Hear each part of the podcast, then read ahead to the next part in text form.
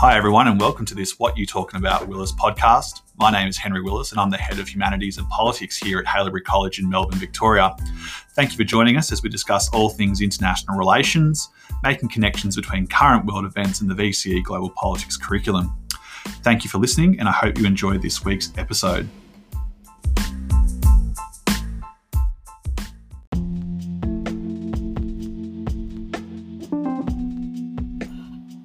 Good morning, everyone. It's Thursday, the first of April, and thanks for joining us for another episode of What You Talking About, Willis. Uh, so far in this unit, we've covered all the key concepts, uh, the definitions, and the four core elements of China's national interest objectives. So national security, economic prosperity, regional relationship, and international standing.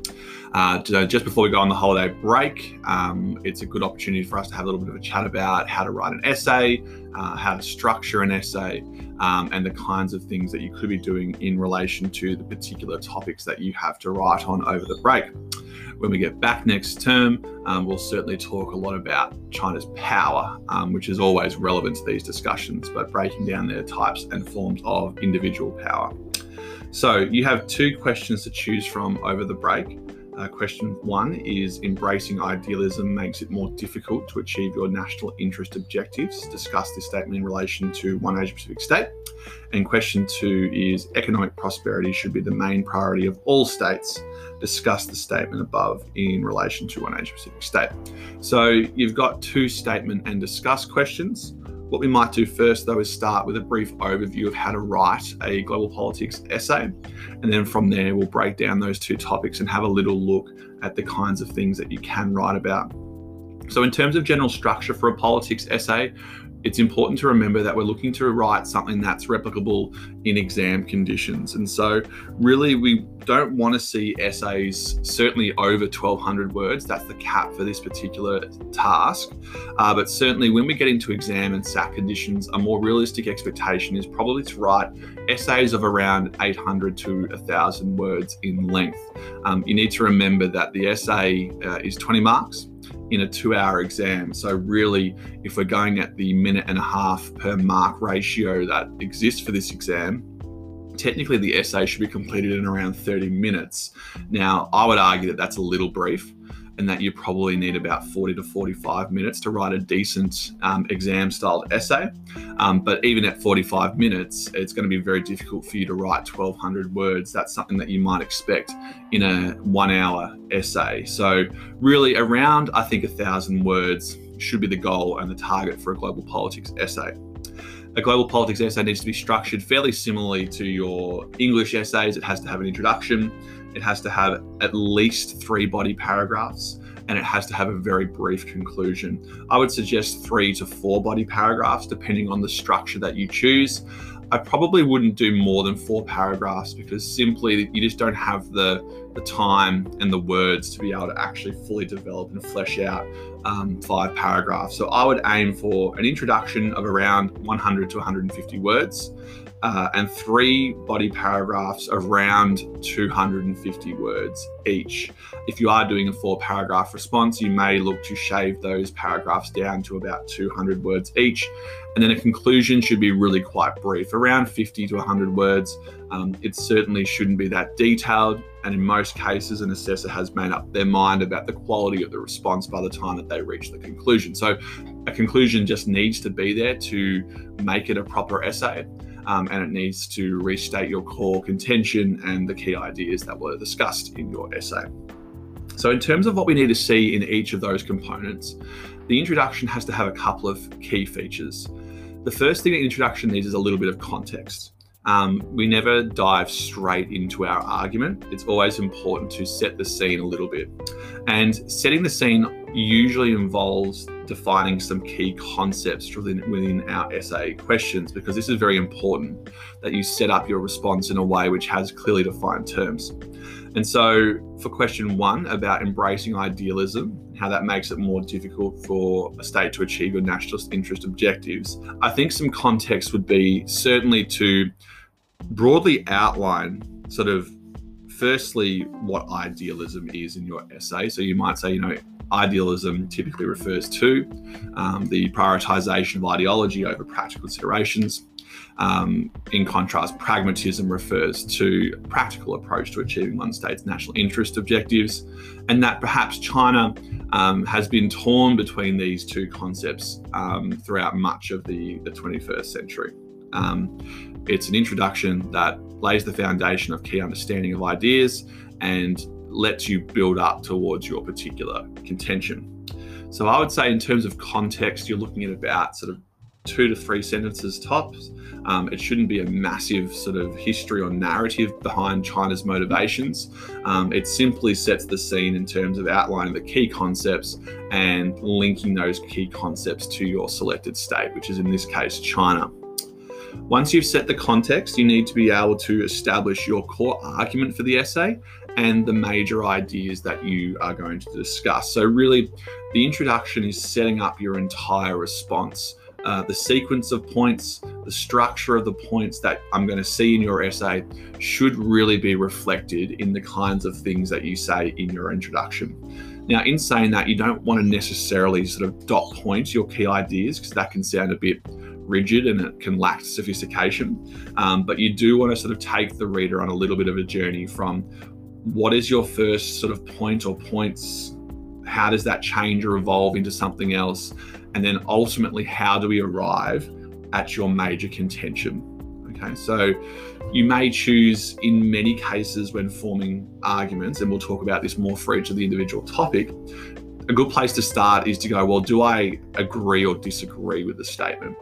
Um, that will always allow you to position yourself in some way. And I would probably suggest it's important that um, to play it safe and show your assessor that you are answering the question, I would always agree with this statement in the first paragraph to a degree. You know, show that yes, in at least some situations, it is fair to say these things, because I think that shows you answering the question. It's nice and explicit, but then from there, you might have opportunities to go off in some different directions that maybe challenge the statement. So what are your core ideas going to be and what is your argument going to be? They're the major things that we want to see in an introduction.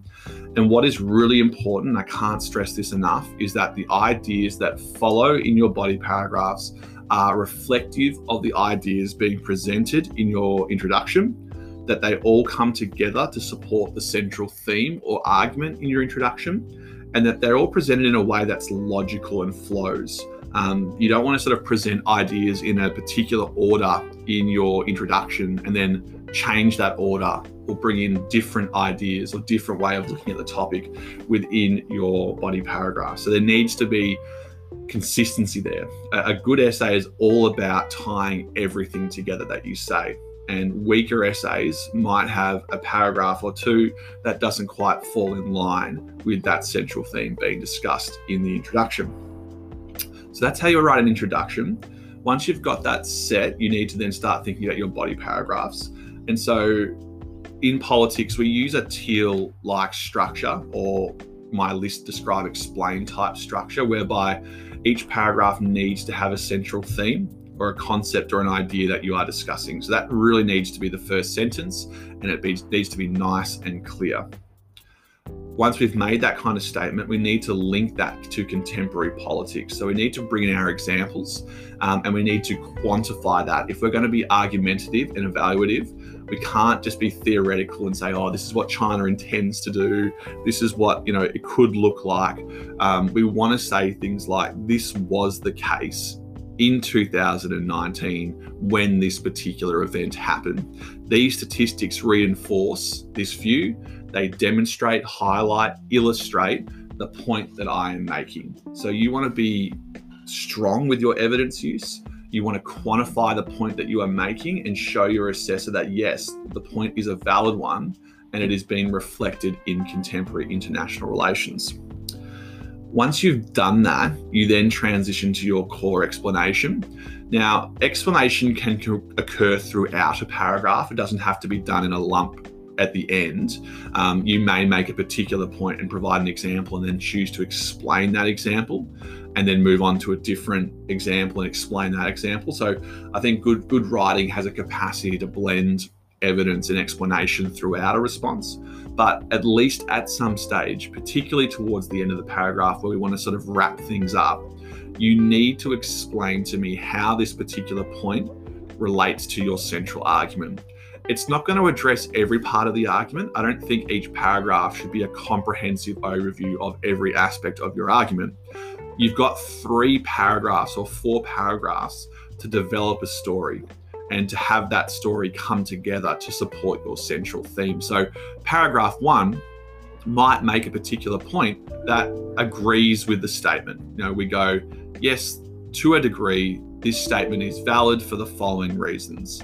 Here are those reasons, here are those examples, and this shows us how the statement is at least partially true, because there are situations where China does put its economy above its other interests, or there are examples where idealism is problematic and inefficient. So I think you want to have that sort of explanation that connects your points, your evidence to the central theme.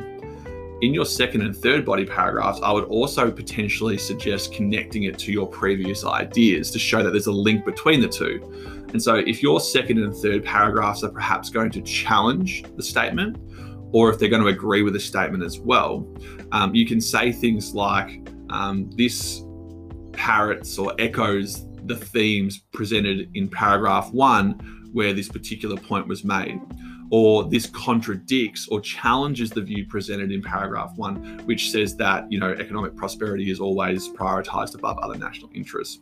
Um, having an ability to bring your paragraphs together and support that central theme is the f- most fundamental aspect of essay writing. Um, lots of people often write three individually very strong paragraphs, but fail to sort of tie those together to produce something more meaningful and larger than the sum of its parts.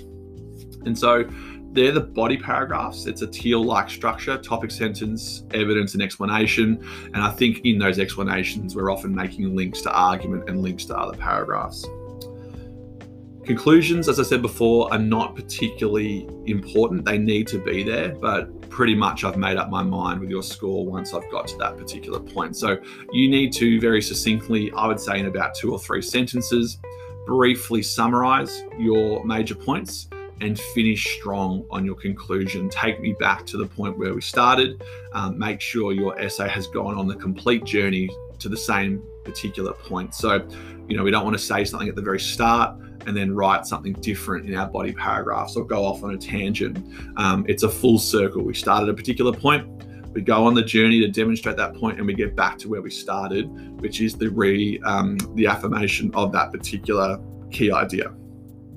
All right. So that's how you structure um, a global politics essay. Um, In terms of the actual questions that you have in front of you now, um, there are a couple of different approaches. Um, with question one, embracing idealism makes it more difficult to achieve your national interest objectives. Um, obviously, this is a fairly defiant statement. It's got no grey in it. It's basically saying that idealism is a problem when it comes to achieving your national interest. So I would probably suggest that you, at least to a point, agree with this statement um, because it shows a connection, and one of the important things in an assessment is to make sure you're seen to be answering the question. And look, there are examples where idealism is problematic for China. Um, the very definition would suggest that ideology is perhaps put ahead of certain practical considerations. So many would say that practical considerations are the most the easiest or the path of least resistance um, towards achieving what you want to achieve. Um, and that there are certain ideals that get in the way of that particular process. And so there's plenty of examples there. I think China's um, sort of stepping away from its idealistic communist roots towards a more practical engagement with sort of global and international affairs could be a really good point that you could make here. Um, China's economic prosperity, its power, um, its status has all essentially been built off this transformation away from sort of um, communism and isolationism towards uh, a more integrated sort of model of politics, a more, um, I'm not going to say free model, but certainly a, a more liberal model of politics and trade. And so that could be an example of how China has had to abandon maybe its idealistic roots for the sake of achieving its national interest objectives. Um, Interestingly, there are other examples where um, China's idealistic endeavours can hurt its other objectives too. Um, we've seen in recent years a fairly um, fairly bullish China being very aggressive in pursuit of its national security interests, particularly in places like Hong Kong, um, in Xinjiang province. Um, Taiwan is starting to flare up now as well. Um, in many of these cases, China's overly sort of idealistic view of one China um, and its its very staunch focus on integrity, hom homogeneity, security, um, which could be considered an ideological focus, uh, is is having some fairly um, detrimental impacts on its other interests. Certainly, its international standing and regional relationships have um, been completely trashed uh, as a result of much of its conduct in this area. And it's now starting to have an impact on its economy. China is wielding trade sanctions as a tool to punish Australia when we condemn their behaviour or conduct. Um, they're starting to kick out, you know, clothing manufacturers who are criticising Xinjiang sort of cotton picking. Um, there are all sorts of areas where China, you know, it, it's it's fairly brutally idealistic view of its national security is perhaps causing some problems in other areas. So I think that's an, an interesting point to make.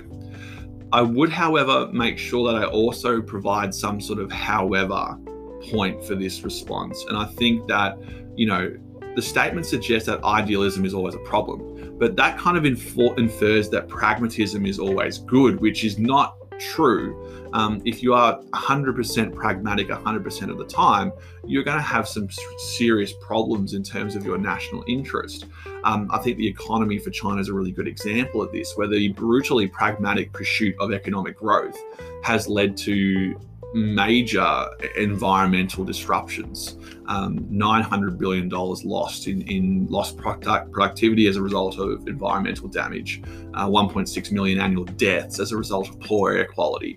Um, you know, there are some clear and obvious um, issues with acting in a purely pragmatic fashion. And then perhaps that hints at the need for China to embrace um, a more idealistic model of economic growth, a more sustainable model, um, one that puts the environment and human rights and long-term stability ahead of um, short-term profit.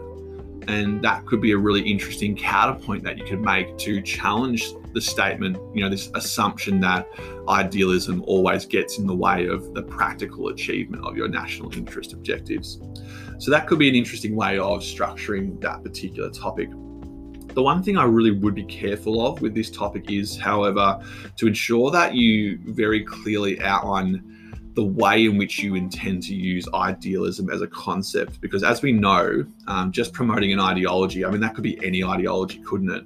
From the traditional communist point of view, um, the ideology has been sort of commun communist rhetoric, socialism, um, one China, um, very sort of, um, you know, very sort of self-centered um, sort of focus on national interest. And that sort of um, devotion to those ideals could be problematic in terms of China's other interests, and it has been problematic. So I think that's fair. You can also look at idealism from a more Western standpoint.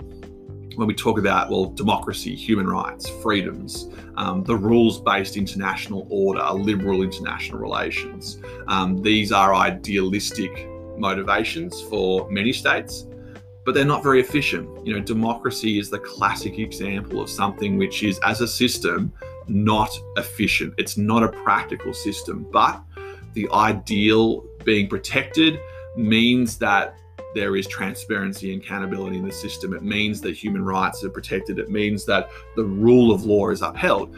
Now, arguably, that's achieving a national interest, just not perhaps in the most practical way. So that's interesting. Um, I think that means that you, it's not necessarily a case where you can't achieve your interests by embracing idealism. You can. It may be more difficult, which sort of supports the statement, but is that ultimately the best thing to do? You know, doing what's hard may result in a better example of economic prosperity for China, one that's more equal or doesn't destroy the environment. Or perhaps if China embraced a more idealistic notion of international security, um, it wouldn't find itself in the position where um, its harsh actions are perhaps promoting extremism or driving separatism in their own borders. So these are the kinds of contradictions that I would definitely be exploring in a second or a third body paragraph to sort of challenge that statement.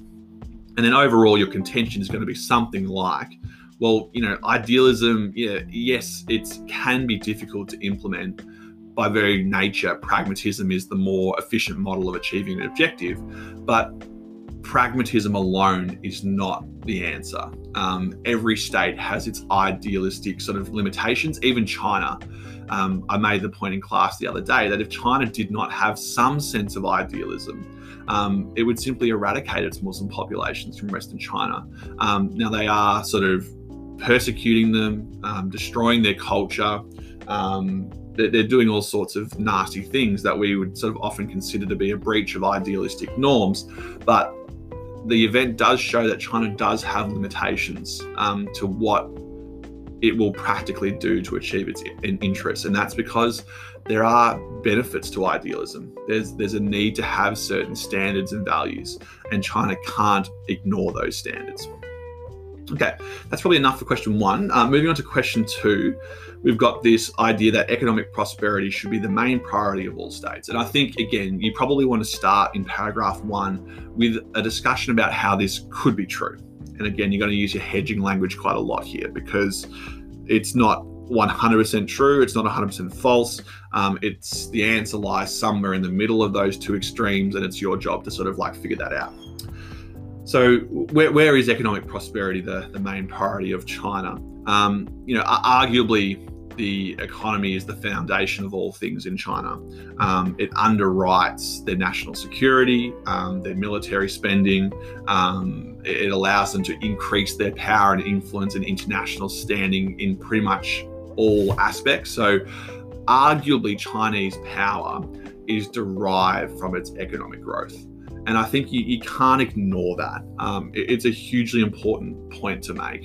And so you probably want to have a fairly strong paragraph where you talk about how China's economic prosperity has really allowed it to become the superpower that it is today. Um, it underwrites all of its power, and many of its interest objectives really are built on economic relationships.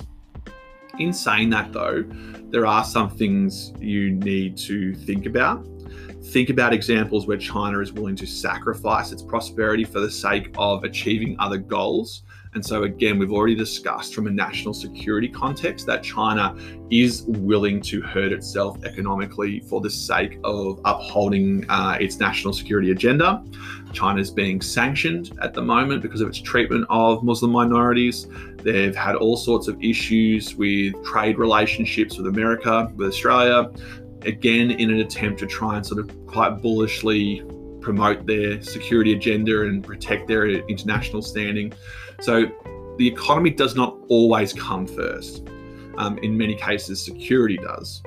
And then the other point that you can make here is that as well, um, you know, the environment's another good point here because historically China has put their economy first over the environment, but it's gotten to the point now where having an economy first attitude means that they're facing all sorts of problems and challenges in the future. So again, that could be used to challenge the statement. And then the other one is that, you know, so much of China's economic growth is built on trade, and trade requires productive regional partnerships. And so again, you can twist this discussion to suggest that, you know what, you know, the economy is important, but the other interests are important too. And in many cases, they actually underwrite or promote China's economic prosperity. And so we can't ignore that. We're going to challenge the statement that the prosperity should be the number one interest all the time. Um, I made the point in class the other day that a nice way to look at this might be that, you know, does economic prosperity actually fit within the umbrella of China's national security? Um, is it actually about their the more non-traditional views of security that include all things like the environment, economy, and territory?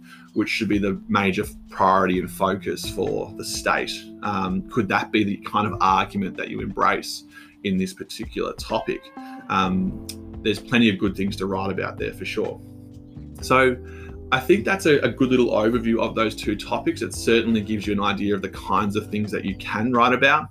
Um, my main advice would be to start with the evidence and build your ideas from there.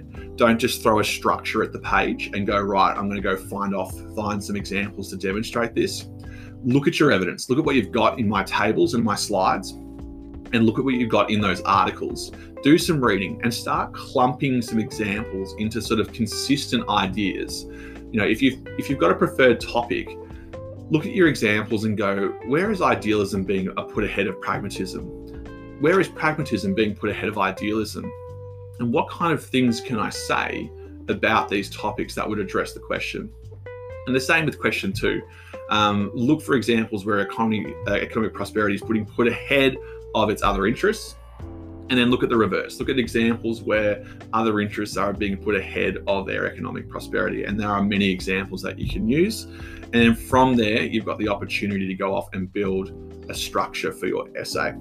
Okay, all right, well, let's call that a day. I hope that was useful, everyone. Um, obviously, this is the last day of term, and I won't see you all until next term, so good luck with your essays. Um, have a great time at the formal night. Um, behave yourselves.